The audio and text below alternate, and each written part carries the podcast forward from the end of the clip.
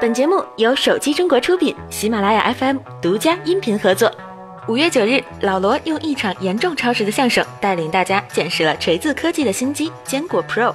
没想到一向直来直去的老罗，竟然还玩起了烟雾弹。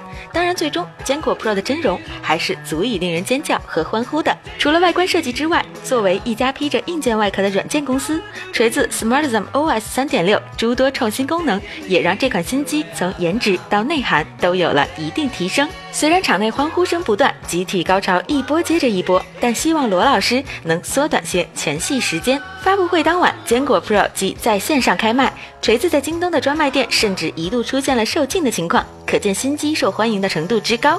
看来这次锤子真的要彻底翻身了。发布会结束后，老罗还为大家准备了彩蛋。今年下半年，锤子竟然还有新品即将发布。实际上，这是锤子与云 OS 的一次合作。锤子很可能会推出云 OS 版产品。由于阿里方面提供了技术和数据支持，云 OS 版产品甚至会比安卓版功能更多一些。而上周，远在大洋彼岸的苹果正式向媒体发出了 WWDC 2017全球开发者大会的邀请。北京时间六月六日凌晨一点，苹果将举行主题演讲。届时，苹果将会发布新一代操作系统，包括 Mac OS、iOS、Watch OS 以及 TV OS，覆盖苹果四大业务线，甚至还有部分硬件产品，比如已经曝光的 Siri 智能扬声器。此外，根据调研机构数据显示，二零一七年第一季度 iPhone 七与 iPhone 七 Plus 两款机型出货量分别为两千一百五十万部和一千七百四十万部，雄居出货量排行榜前两名，不得不服。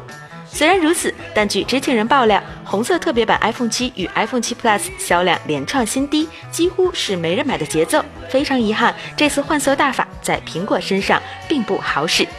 回看国产手机市场，五月九日，魅族在内部宣布了新的组织架构，并组建了三大事业部：魅族事业部、魅蓝事业部、Flyme 事业部，由黄章、李楠、杨岩分别掌管。